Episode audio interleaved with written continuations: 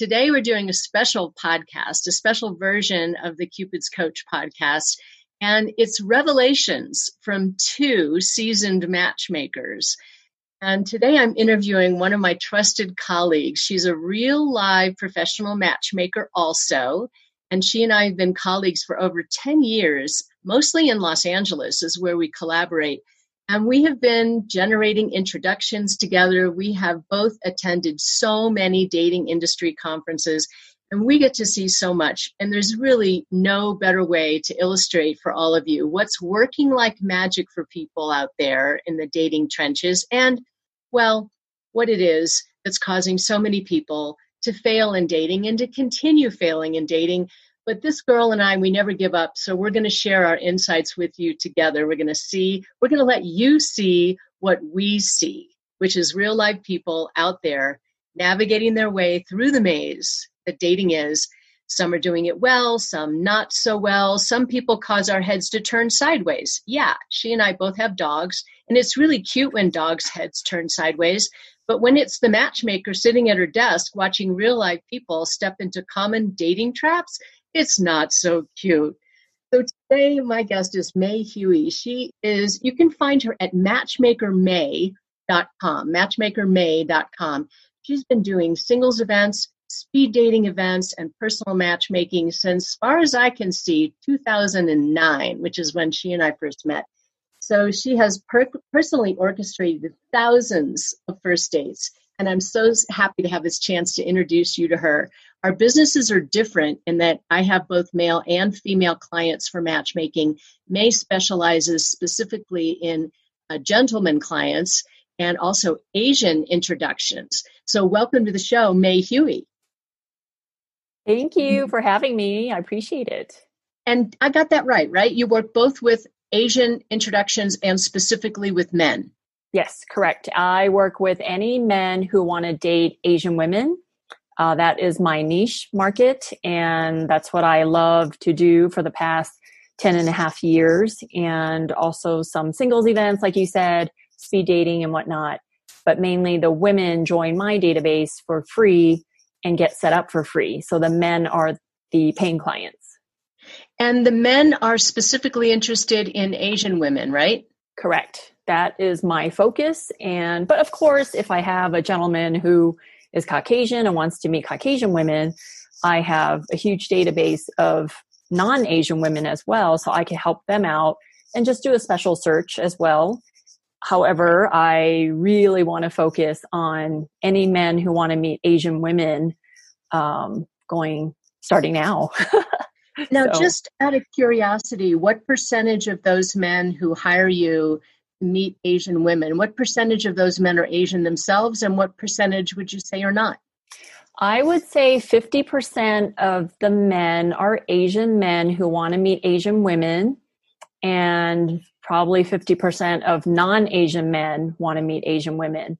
But they overlap. A lot of times, people who are open to meeting Asian are also open to meeting Caucasian and Latina.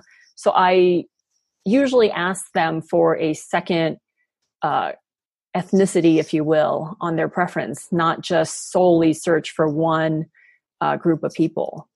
Yeah, I think that's smart. You know, I, I always tend to look at it this way the way the person has been doing dating hasn't yet delivered the intended results. So maybe if they are too narrowly focused, it is a good idea to broaden our perspective and consider the backup plan and try that hat on too and see if we don't find magic.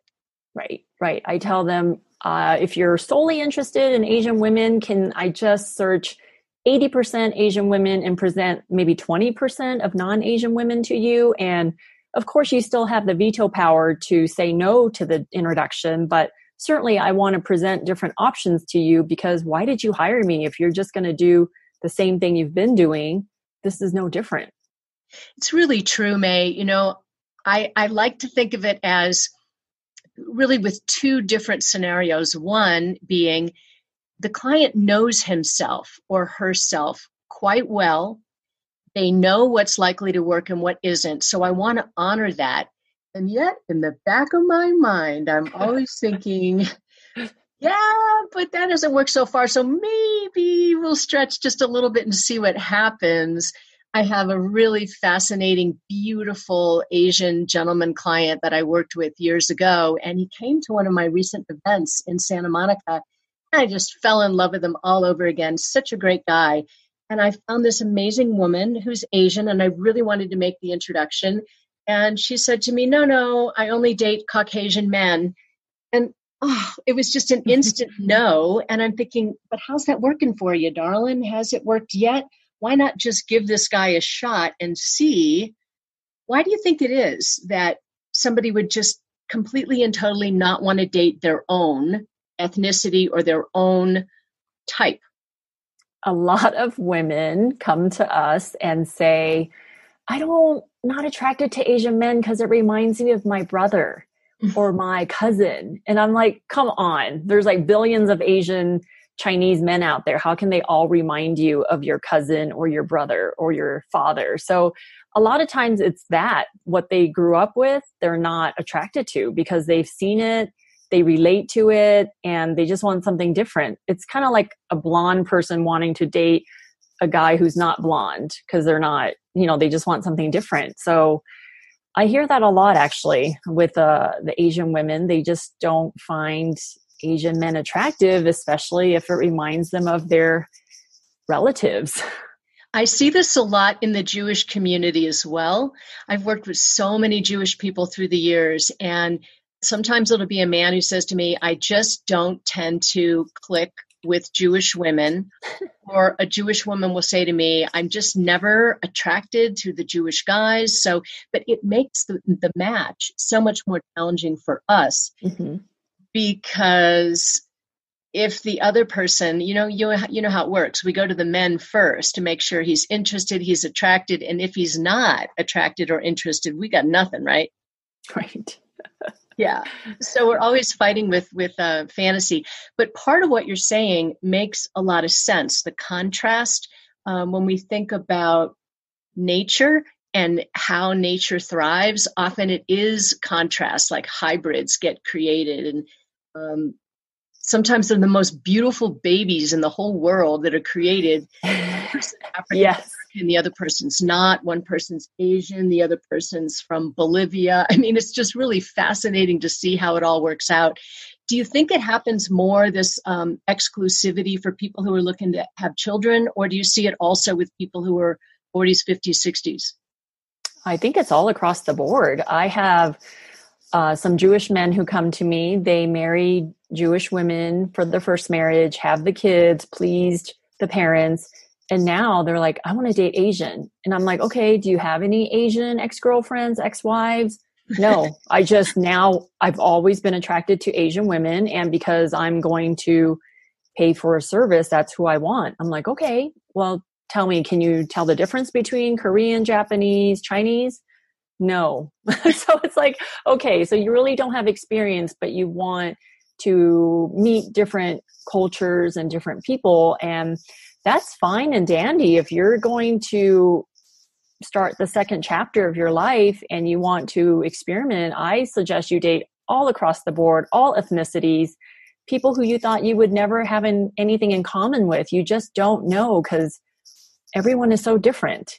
And i think that they're not giving themselves enough credit to be confident to date all across the board because sometimes they're not comfortable with a different culture because they're not familiar with it and they don't want to look like an idiot on a date if they're asking questions about their lives. Yep. So absolutely. Now, um, how many speed dating events would you say you have produced in all these years? well, every time I host an event, I try to do four events on one day. so four times four, 16 times 10, 160 at least. So that's a lot of speed datings, but it's so great because they get to meet 20 guys or 20 women at once. Like they pay a $50, $60 ticket price, but where else can you go to meet 15 to 20 women or men in one night? Just nowhere. Dates. Right. Nowhere. And hats off to you. I have produced several speed dating events, and personally, uh, it's just exhausting. Not only setting it up, finding the right numbers of people, because you got to have gender balance, age balance, all of that. But then afterwards, there's an enormous amount of work because maybe Harry wants to meet Sally, but Sally doesn't want to meet Harry. And what do you do about that?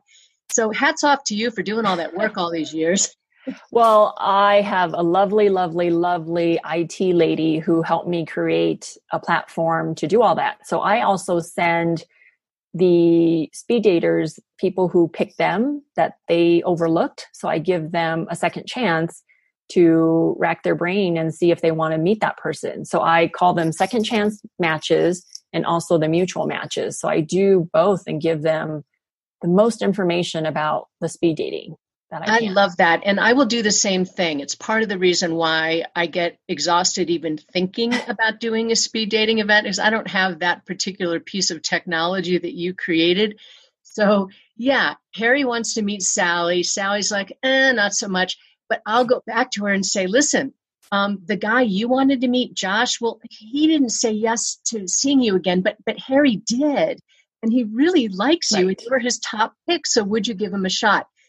And I know what you're going to say. The the people who do say yes to those second chance meetings, they're usually the ones who end up succeeding in love. Oh, absolutely, because they're open-minded yeah. and they already have that mentality that they're going to meet somebody, so they make it that end goal. They actually feel it and act like they're hopeful and that they're excited and positive and no negative Nancy's on these speed dating events. You know, if they are positive, they usually get two or three matches, mutual matches. Yeah. And that's really good to get mutual matches. It's not easy. And it's very rare. That's the thing that always surprises me.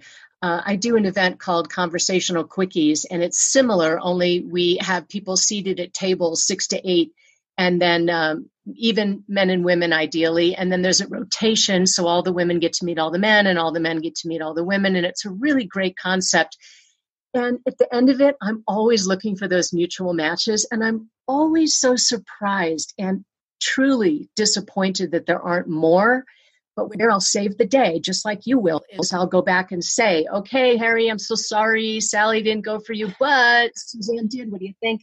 And those are the people that I see connecting. It's kind of bizarre. Like the same three girls are picked by everybody, and the same three guys are picked by everybody. Do you find that experience as well? Well, I always tell the speed daters that yes, there are going to be 20% of the people there that you're going to be like, oh my gosh, he's hot, she's cute, I want to meet him. And 20% that you're like, oh my gosh, how did they sneak in the door? Ah. but then there are the 80% who, I'm sorry, 60% who can go either way depending on their personality, how they carry themselves, how they take notes, how they ask questions, what eye contact they make, all that stuff. So I, yeah, anything, anything can happen at a speed dating. You just never know. Just like online dating, I encourage um, all my single friends to do online dating because where else can you go with a huge salad bar of men and women to choose from? Yes. Nowhere. Nowhere. And especially if people are taking time and giving it the attention that it deserves instead of just sitting there looking at their stupid phone, you know, quickly dismissing everybody, you know, throwing each other in the discard pile in a half a second, to challenge yourself to slow down a little bit and look and see who this person is truly underneath just the facade of the face or whatever kind of photo they loaded and that 60% that you talked about, May, that's where the lion's share of the really great relationship oriented people are, is the people who get all the attention, usually get spoiled and they don't put enough effort into right. it. Right? yeah, the tall, hot guys, they don't have to try as hard. And they're probably not going to be good partners right off the bat. Like you just need to give the 60% a chance. Yes, and I think that's I, true feel like there is someone out there for everyone. And I guess that's what makes us great matchmakers, Julie, is because we believe in that. We believe that there is someone out there for everyone. And the hottest girl she's probably going to pick the hottest guy. Yes. Okay. So they go together.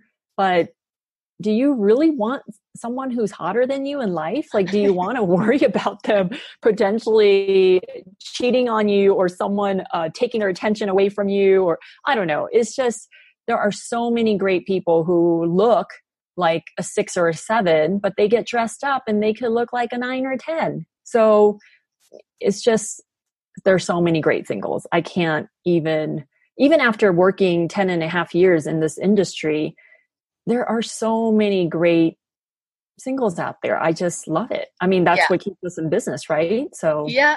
And, and you still have the enthusiasm for it larger than ever. And I'm the same way. I just, uh, even though it's frustrating sometimes, like yesterday, I just heard about a couple that is sticking together. As a matter of fact, they're buying a home together. I'm writing a blog article about it right now. Do you know how many miles apart there are between the two of them? 3,000. 1,246, I think. I mean, it's just crazy. Um, and yet they happened to be in the same city at the same moment in time. I knew them both. They both had some skin in the game. She did a consultation with me. He was my client. I went ahead and did the introduction, even though the chances of her ever being back in that little town again were pretty slim. But we made the introduction happen and they clicked. And this is a guy who's, I've introduced him to 29 people in the course of two years. and this is the one that stuck and she lives the farthest away. And meanwhile, I got a guy who doesn't want to drive down to Manhattan Beach from Santa Monica to meet a woman who's driving up from Long Beach. I mean, give me a break, right? You just don't know where your soulmate's going to be. They can be across the country, they can be in another state. I love stories when people meet when they're both on a vacation and then they end up being together. Like, wow, that, what are the chances of that happening? And, but I don't think distance is an issue. I am with my husband now after 13, 14 years. But when we first started dating, I planned on moving out of Los Angeles and we started dating 10 days before I moved out of LA. And I moved to New Orleans and we dated long distance for a year. And then the second year, he moved out to New Orleans and we're still together now. So, did I want a long distance relationship with someone? from New Orleans to LA? No, I didn't, but it happened. so yeah. I don't think distance should be an issue for anyone. Like anything can happen. Did I think I was going to move to Colorado? No, I did not think I was going to move to Colorado, but anything can happen. I truly believe that. Yes, anything can happen for people who are sincere and grown up and mature and willing to be flexible and put in the effort that relationship is, it's a whole lot easier to sit on the sidelines and discard people right and left than it is to do the work of being in a relationship and crossing those those you know overcoming those hurdles like distance or whatever the issues might be. Another couple i'm working with right now she's got a really strict diet. She's uh, got celiac disease and she doesn't have a lot of flexibility in what she eats. So at the beginning, when I started working with her, it was really challenging because she was being real fussy and picky about where she ate and what she ate but we worked through it. And we just we just found restaurants that work for her and she wasn't making her dietary stuff an issue. And he didn't even know that she had a dietary constraint for the first few dates because she just didn't talk about it. Right. No that's great. That's a great story. Yeah. i have similar stories like that being a good dater being not a good dater. And but a lot of times i find that with our jobs um, giving the date feedback to the men and women they're not they're just clueless sometimes. You just think it's common sense but it's really not. If you don't point it out to them they're like oh gosh i never really thought of that. So yeah so give me an example like, of something that's been um, something something that's been a little like in your mind pretty clueless but and they weren't doing it right and they learned and then they turned it around can you yeah just example? last night actually i set this gentleman up with a really nice lady great job good career wants kids age appropriate like they look good together i thought and with everything else you know their key life values and their goals and all that And she said that he met, they're going for drinks. So he got there early, um, probably maybe 15, 20 minutes early. So he already got a drink. Um, she walked in and sat down and he didn't offer to get her a drink. And I'm like, why did he go ahead and get his own drink first? Why didn't he just wait for her and do, you know, the gentlemanly thing? But instead, he got his own deal. Then she just waited and he never offered. And then 20 minutes passed by and she goes, Oh, is there a server around here? Like, I want to order something. And he goes, Oh, yeah, there is. And then the server comes and then they order. But in her mind, it's like, wow, that first 20 minutes, first impression, he wasn't even being uh, gentlemanly and being nurturing and like making her feel comfortable and welcomed. So I mm-hmm. actually wonder if he like stood up and, you know, welcomed her to the table or whatnot. But when I pointed that out to him, he's like, oh, I didn't even think anything of that. I just thought I come here often. I'm so comfortable. But that's the thing. You're so comfortable in that environment. You should make her feel comfortable because she was definitely uncomfortable.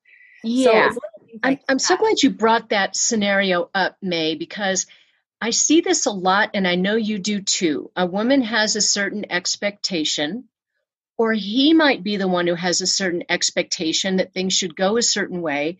And so they end up sort of sitting there waiting for it. You know, like, isn't he going to ask me what I want to drink? Mm-hmm. Or in some cases, I saw this this past week where the guy was waiting for her to offer to split the tab. He had an expectation that that would be something that she would do even though you and I both know that first dates, it's really a smart thing for the guy to just pick a place he's comfortable springing for and just he should go for the tab. Right. So, absolutely. In either situation, it shouldn't go 20 minutes before someone says something. Right. She should jump in and save the day and say, I'm thirsty. Do you see a server? Right. Right. yeah it, but the different um, expectations on the date the different maybe she was kind of testing him like well is he going to ask how long is it going to take i don't know i feel like a, sometimes the women test men on dates and that might be a test yeah instead and she's just, setting him up to fail so instead right, of engaging right. in what's going on right there she's sitting there thinking well how long is it going to be it's been 10 right. minutes and he hasn't done it yet and meanwhile she's she's still single today okay because she didn't save the day the thing I'm trying to impress upon people I'm working with these days is that women, we are so often the drivers of relationship. Maybe we have better manners. Maybe we were just, you know, we're, we're a little bit more sensitive to uh, manners and appropriate behavior and all of that. I don't know about your husband, but Mr. Ferman loves to talk with his mouth full. It's not good manners, right? Is that what Gil does? Oh my God. You're going to have to pay attention next time we're on a cruise ship together. so it's so adorable because I've decided that it's adorable. Does it make me crazy sometimes? Yeah, but then I have to just kind of make it adorable and it doesn't derail me. And there are so many things like that that can happen on a first date. The guy doesn't jump up to get the, you know, to offer her a drink or you know some girls expect he's going to stand up when she gets to the table uh, he might show up five minutes late and she'll make an, a, you know, an, an assumption in her mind that, oh, he's one of those guys who doesn't care about dating. You know, it's easy to jump to a conclusion when we could give the person the benefit of the doubt. Yeah, just be a little bit more forgiving and use common sense. I feel like the common sense piece is missing because, for example, I know we had set up our mutual clients uh, last week and we remind the man to say hello to the woman like say hello text just to say hey excited to meet you tomorrow blah blah blah. And this woman was wondering when he was going to call her or text her but your email to me was well just have her you know send a quick text to say hello. It's like yes, it's common sense. It's like you don't have to wait for the guy yeah, to reach out to you. Like classic example. Yeah, you we, and I are matchmakers who like to set up the first date completely because we don't want people to mess it up or misunderstandings or you know the guy tries to call her and she's at the grocery store and she can't talk and she says call me later and oh it's so hard to get people together so we do the back end work and we set the date we send the confirmation email we encourage him to send over a quick text that says, Hey, May, see you Saturday, looking forward to it. Maybe a day or two goes by and he hasn't done that yet. Does that mean he doesn't care? No. No. Does that maybe he didn't realize that he was supposed to or whatever? Right. And she can save the day by sending a text, Hey, John, I'm looking forward to seeing you on Saturday. I'll be there. Why is that against the rules? Right. No guy is going to be like, oh my gosh, she's so aggressive, so type A for sending me that text. I'm so intimidated by her. Like, no guy is going to say that. He's going to be like, oh, thanks for the reminder. Yes, I'm so excited to meet you. You know, I'm looking forward to it. Like, whatever that may be. It just seems like women and men should just relax and just, it's hard enough to get a first date set up sometimes. So when matchmakers set up the date for you, you should just do everything in your power to make sure it happens. That's what I feel like. Like, just do what you think is common sense and go with it. Just go with the flow and be less forgive, uh, more forgiving on some of the things that the men or women miss sometimes. Sorry if the audio is a little goofy. I think there's like phone buzzing or something in the background. Um, anything else that you can share with us that you see on first date behavior or speed dating behavior that is just kind of duh, but people are not getting it?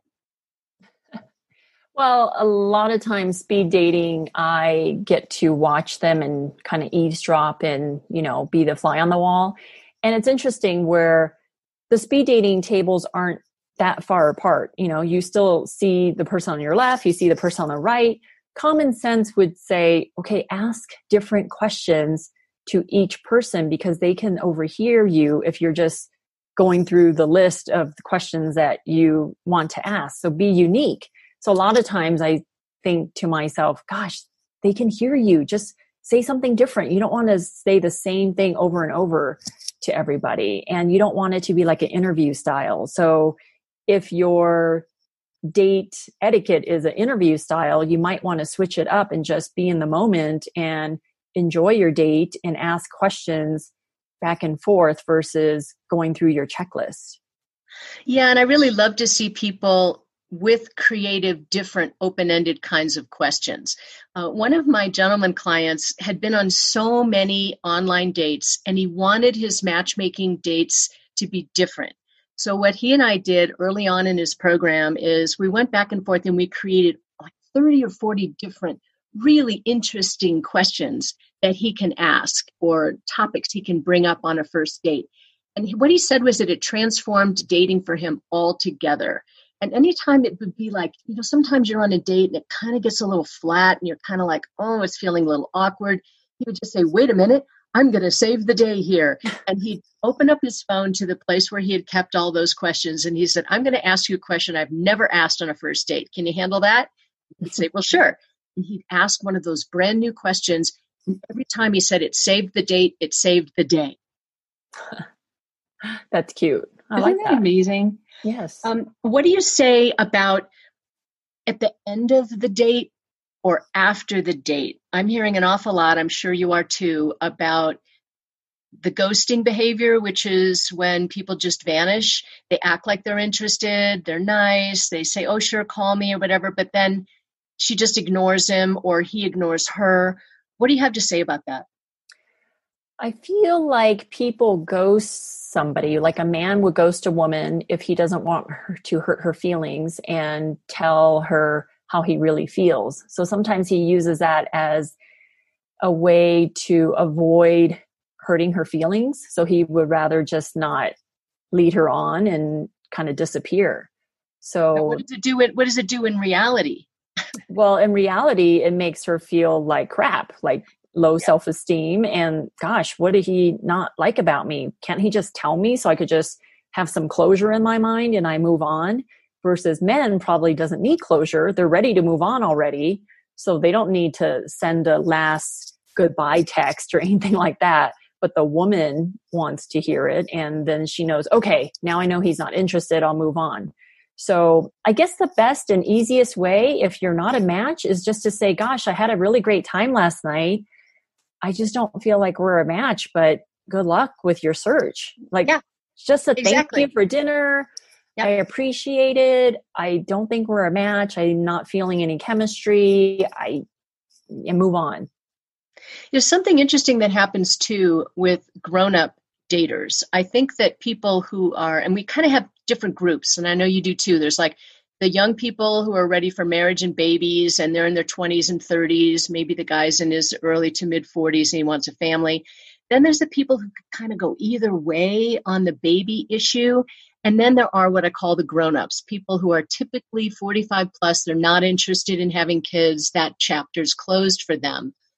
And I find that that grown-up group tends to be a little bit more forgiving. There's this one example I'm thinking about where at the end of the date, these two people were both in their early 50s and they both gave me the nice date, good person, not sure the romance part was there, but thanks for the introduction. We get a lot of that, right? Mm-hmm. So in this particular case, she knew that women can develop attraction over time far better than man than men can. And so because she wasn't really feeling it quite yet, she thought, I'm going to give it another shot. So waiting rather than waiting for him to say, oh, you know, let's have another date. She just went for it and she said, hey, listen, there's an art gallery opening and I think you'd like this artist. You want to go with me? And he said, sure. So just as a friendly little, let's go see an art gallery kind of a get together, what they started noticing is that they felt comfortable together. So they kept doing the art gallery thing. And it was probably five or six dates down the road. They hadn't kissed, they hadn't even held hands but he began to notice that he felt very comfortable with her and he was beginning to develop attraction for her in that romantic kind of way. I see more of this with grown-ups than I do with people in their 20s. What do you have to say? Well, because as we get older, now, you know, my 40s, I appreciate things more. I have a different outlook on people and I know that I shouldn't be judging them so quickly. And hopefully the people in their 40s and 50s realize that. And not to mention, it's tough to get a second or third date. Do you know what I mean? Like, it's not yeah. so easy that you set someone up and then they hit it off, and next thing you know, they're on their second, third, or fourth date. It's kind of like if you like someone and you think there's a chance that they can be something to you later and develop, then you should just give them a chance. If there's no red flags right away, and I feel like the people who are young, because they have so many options, that they easily discard this person in front of them because they don't like to watch Game of Thrones or something. Like their reasoning is not, you know, their reasoning is not um, where a 40 or 50 something year old would think. Like their mentalities are different. So I feel yeah. like the 20s and 30s, they feel like they have so many options that yeah they're just not giving them a chance. But when you're in your 40s, you're not meeting people at college, you're not meeting people at jobs, you're, you know, your social circle is different. So you really don't take things for granted anymore. Yep. It's really sweet when uh when love happens for the young people, the naive, sweet, innocent love. Um, I'm always delighted when I see that. Uh, but I have to say, when it happens for grown-ups, it's really, really touching for me. Tell me a story before I let you go of one of your success stories that you really like. Like maybe you didn't think they'd connect and they did. Some story that about a real life couple that connected that's inspirational to you. Um, actually, this couple connected a while back. They're actually married now. Um, a gentleman came to us. I think he had three kids, and we kept setting him up with women who maybe just had one or two or none. And then I thought, man, let me try to look for women that is in the same boat as him. Because when there's a single person and they have three or four kids, it's really tough to set them up now because people right away are like, ooh, that's a lot of kids. I'll date a guy or a girl with one or two kids, but three or four, that's a lot. So anyway, I switched up my strategy instead of searching for women with one or two kids, I thought, well, let's look three or four. So this one gal was, she had three kids. He has three kids. I set them up. Obviously, they also aligned with their um, hobbies and values and all that. But she was a little bit taller than what he liked. And you know how guys are sometimes a little bit paranoid about they don't want women taller than them.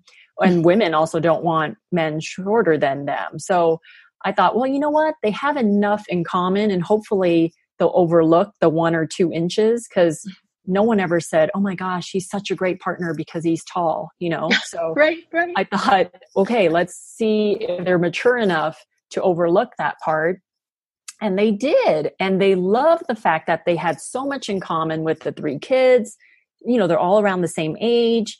And next thing you know, they actually got married um, within six months. Like oh, when they knew, they knew. And they're still together. I still keep in touch with them. But that's an example of that probably wouldn't have happened if they were dating online, you know, because online dating is so so superficial with the height and you know the kids and all that stuff but yep.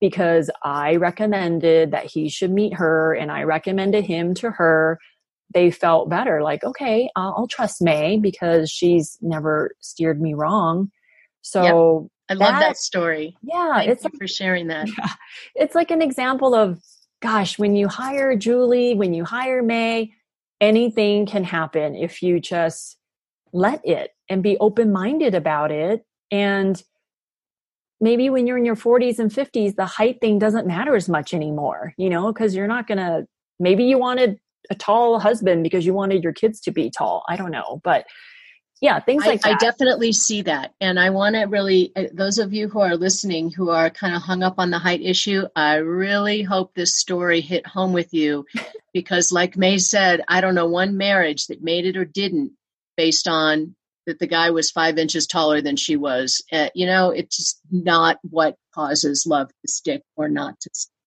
So thank yes. you for sharing that. So, anybody who wants to reach you, May, if they want to get registered with you, if they want to do coaching or potentially matchmaking with you, how do they reach you? They can reach me at matchmakermay.com or my phone number is 310 867 0851. I'm based out of LA and Colorado, and I just love, love, love meeting anyone who want to date Asian women. So I have so a bunch of them. Great. Well, Asian women are kind of hot right now. So, um,